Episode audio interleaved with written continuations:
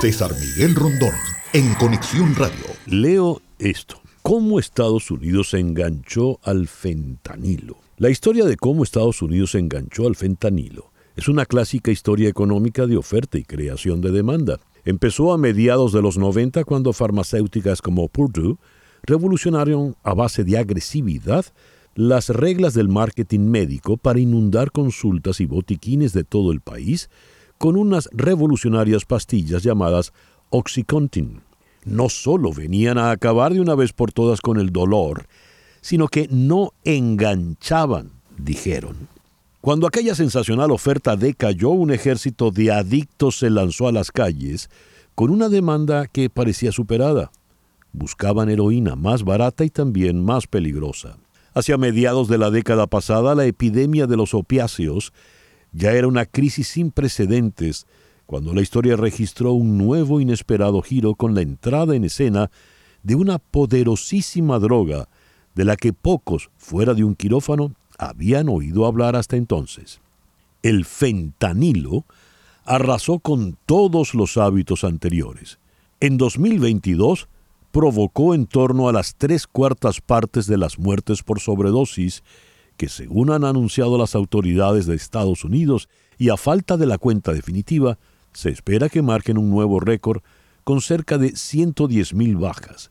Esto es más de 2.000 muertes por semana. Este texto lo escribió Iker Seis Dedos y fue publicado en mayo en el diario El País de Madrid. Iker es el corresponsal en Washington del diario madrileño y nos acompaña en nuestro foro de hoy. Iker, muy buenos días, muchísimas gracias por atender nuestra invitación. Muy buenos días, César Miguel. Gracias a vosotros por invitarnos, por invitarme. Y eh, para abordar el lado de la adicción, el lado médico, en Belfast, Irlanda del Norte, tenemos al médico psiquiatra especialista precisamente en adicciones, Pedro Delgado Machado. Pedro, muy buenos días, muy buenas tardes por allá, al otro lado del, océano. Hola César Miguel, muchísimas gracias por la invitación. Muy agradable conversar contigo de nuevo. Muchas gracias. Le pregunto a Iker Seis Dedos, ¿qué es el fentanilo hoy por hoy en Estados Unidos? ¿Qué representa? Pues representa, entre otras muchas cosas, aparte del dato que has, que has ofrecido, de la, que, causa las tres cuartas partes del, o el 80% de las muertes por sobredosis en el país, es también la causa de eh, muerte, de, mortalidad más alta entre los, varones entre 25 y 48 años. Es realmente un, es también lo que, con lo que la DEA, que es la agencia eh, antidroga, ya considera la mayor crisis de droga de la historia del país. ¿no? es, una, es una amenaza muy difícil de, de atajar y es también, eh, está siendo el origen también de una refriega política entre, entre demócratas y republicanos para ver cómo parar la entrada de fentanilo, sobre todo por la frontera sur. ¿Qué produce el fentanilo en el organismo? Le pregunto al doctor eh, Delgado. Como todos los opiáceos, porque ese es de la familia de los opiáceos, así como la heroína, la codeína, digamos, eh, la morfina, etcétera, con la diferencia de que la potencia que tiene el fentanilo es muchísimo mayor que todas estas. Se calcula que tiene 100 veces más potencia que la morfina, 50 veces más potencia que la heroína. Su acción fundamental y para lo que fue creado fue eh, en medicina, fue como analgésico, pero tiene un efecto de sedación, de depresión del sistema nervioso central y crea una sensación de euforia y de bienestar, que es lo que va a generar pues el deseo de consumir, pero tiene un potencial adictivo altísimo. Eh, ¿Qué hace tan difícil el control de esta droga? Le pregunto a Iker Seis Dedos. Iker, eh, ¿por qué la DEA la considera tan, tan difícil de, de poder frenar? Bueno, pasa lo que con todas las drogas sintéticas, ¿no? que consiguen eh, un efecto mucho más alto eh, ocupando una cantidad de espacio mucho menor. Eh, en 2022 la DEA se incautó de 50,6 millones de píldoras, de píldoras falsas que eran pues, píldoras analgésicas o, toman la forma de cualquier píldora legal y es la manera en la que los traficantes los meten, lo meten en Estados Unidos. Y también de 4.500 kilos de polvo de fentanilo eso serviría para matar a 390 millones de personas. En Estados Unidos viven 330 millones de personas. Y eso es solo lo que se incautaron, de manera que lo que pudo entrar en el país, eh, o lo que mm, por, por, diferentes vías, tanto por la frontera del sur como desde China, pues son cantidades mucho mayores. Entonces, e, esa, esa facilidad para introducirlo eh, y introducir una gran, gran cantidad en un, en un espacio muy pequeño, eh, y unida a la potente letalidad que apuntaba el doctor, pues es y, la potente capacidad de adicción o, la, alta adicción que genera, pues es un cóctel explosivo, ¿no? De muy difícil, de muy difícil solución. Iker, eh, cuando hablamos de tráfico de cocaína, por ejemplo, eh, o la marihuana originalmente, era un problema de una droga que es ilegal y entonces vienen las discusiones, legalicemos la cocaína y se acaba el, el problema, como cuando ocurrió con la ley seca. Pero en este caso el fentanilo, por lo que nos estás comentando, estamos hablando de, una, de un arma mortal, es decir, un arma que puede matar a cientos de miles, por no decir millones de estadounidenses. Así es, yo pienso que además, a mí una de las cosas que más me sorprende, de que he seguido bastante el, asunto del fentanilo en Estados Unidos, es la gente que lo consume, ¿no? Porque sabe que tiene entre manos una, los que lo saben, porque luego hay otro problema que se está dando de que se corta eh, otras drogas como la cocaína o el MDMA con, con esta droga. ¿no? Eh, saben que están manejando una droga eh, altamente mortífera, pero aún así la toman. Eh, debe ser tan euforizante, como decía el doctor, el, efecto que tiene y, generar una sensación de, de, paz o de felicidad, no sé muy bien, que aún así se arriesgan. ¿no? Y luego tiene, es altamente altamente adictiva y eso también es muy peligroso, pero mm, aún así se, se, se, animan a ello. El caso del fentanilo es que no lo pueden prohibir, eso nos lo podrá contar mejor el doctor. No lo pueden prohibir porque eh, se utiliza en los, en los quirófanos, ¿no? Y mm. según parece para, ya digo, esto quizá le corresponde más a él explicarlo, pero para eh, operaciones a corazón abierto, para operaciones de mucho de mucho muy concretas, pues es una, es una droga legal y necesaria para que se, que se pueda seguir usando hablaba Iker Seis Dedos en Washington. Le pregunto entonces al psiquiatra Pedro Delgado allí en Belfast. Uno, lo que acaba de apuntar Iker, el que lo consume está consciente de que está tratando, está bregando con un instrumento letal. Tanta es la adicción que aún así corre el riesgo. ¿Qué le produce ese fentanilo a ese individuo? Pedro.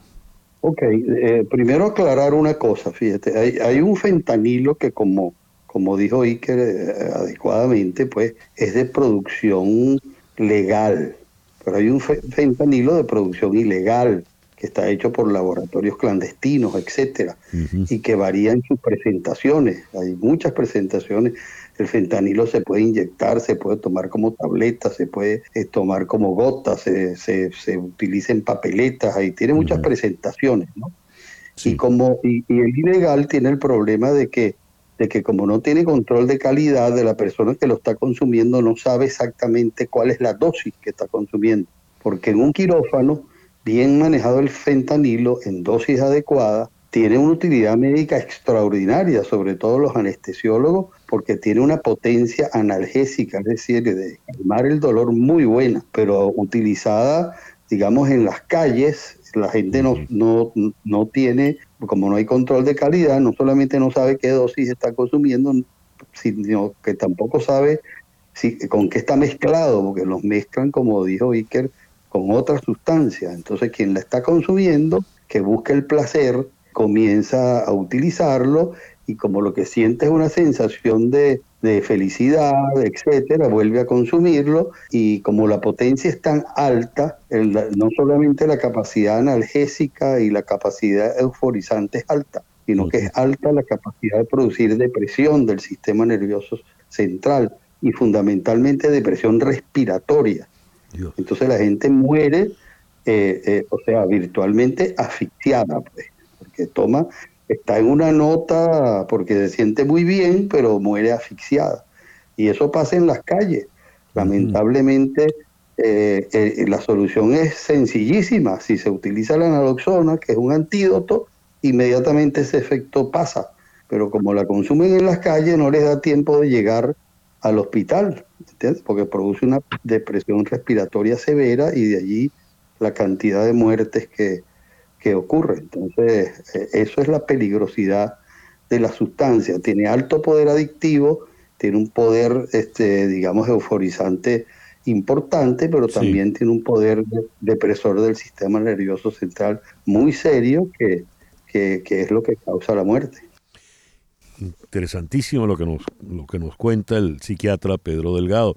Iker, comentaste en tu intervención que es además en, en este país que no le faltan eh, motivos para enfrentarse republicanos y demócratas, es también parte de esa, de esa polémica, de esa discusión. ¿Por qué? ¿En qué sentido, Iker? Bueno, los republicanos, el ala más dura del Partido Republicano, lleva meses con, interés básicamente partidista y, político y electoral, eh, culpando a la administración de Biden de, la, porosidad de la frontera.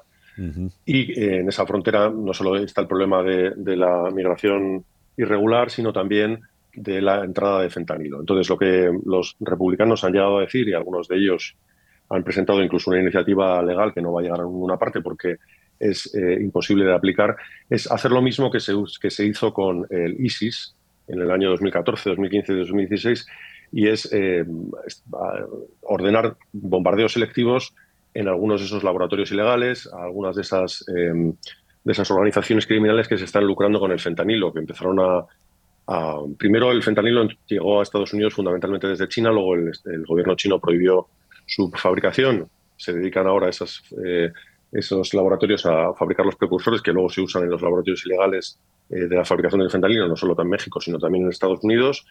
Y, esa es la, idea de, los republicanos, es Eso es imposible desde el punto de vista de la política internacional, del derecho internacional, pero aún es una cosa que, que, que, agitan un poco con esos fines partidistas. Por otro lado, la, la Casa Blanca está muy eh, al cabo del problema. Están, han, establecido alianzas globales para combatir el fentanilo en una reunión que organizó Biden y por otra parte han establecido también un programa para combatir la, otra de las drogas que están eh, preocupando mucho en Estados Unidos en, estas, estos últimos meses, que se llama la silacina, que en las calles se conoce como trank. Es un anestésico animal que es que si se utiliza combinado con el fentanilo, porque lo mezclan, pues hace que todavía sea mucho más mortal el fentanilo. Dios. Eh, así que la, situación es muy difícil. ¿Y esta, eh, esta droga la están produciendo en México los carteles habituales, los, los conocidos, Sinaloa, eh, Jalisco, Nueva Generación, o, o, son otros, otros sectores? Bueno, ahí se están produciendo en México. yo creo que se, pone demasiado énfasis en, la idea de que la culpa es solo de México y que México, bueno, los, narcotraficantes, el narco está eh, envenenando a nuestros hijos, dicen los republicanos. ¿no? Eh, eh, es difícil de saber quiénes están detrás, pero sí, esos, esos que tú mencionas participan en esta fabricación del fentanilo y la prueba es que Ovidio Guzmán, hijo de, del Chapo, eh, acaba de ser extraditado a, Chicago y va a responder ante la, justicia por varios delitos, entre ellos eh, relacionados con la fabricación de fentanilo. Una última pregunta para el doctor eh, Delgado Machado. ¿Los niveles de adicción son irreparables en el caso del fentanilo? No, no, no son irreparables. Sí tiene un problema el fentanilo, que es que la adicción se desarrolla muy rápido o sea, en algunas personas que son sensibles o que tienen eh, predisposición, eso puede ser días o, semanas, cuando mucho. Ahora, eh, si se logra que la persona entre a un proceso de rehabilitación, es bastante probable que, que se pueda eh, rehabilitar la persona. Lo que pasa es que, como dije antes, como la adicción se desarrolla muy rápido y, y generalmente está metido en las calles y hay tráfico ilegal de por medio, etcétera. Entonces la, el problema social complica un poco esta situación y entonces pocas personas tienen acceso a oportunidades de rehabilitación realmente. Ya. Pedro, te agradezco mucho que nos hayas atendido en la mañana de hoy y me escribe la gran caricaturista y artista plástico venezolana Ana Black. Hay que saludar especialmente al doctor Delgado porque hoy es su cumpleaños. no lo sabía. Así que felicitaciones. felicitaciones, Pedro. No tenía ni idea yo, pero qué buena, qué, buen, qué buena coincidencia. Y muchísimas gracias. El doctor Delgado está en Belfast, Irlanda del Norte, y muchísimas gracias en, en Washington a Iker Seisdedos, corresponsal del país de Madrid, aquí en Estados Unidos. Iker, muchísimas gracias por habernos acompañado. Muchas, muchas gracias, César Miguel, cuando queráis. Gracias, gracias. César Miguel Rondón, en Conexión Radio, en Éxitos 107.1 FM.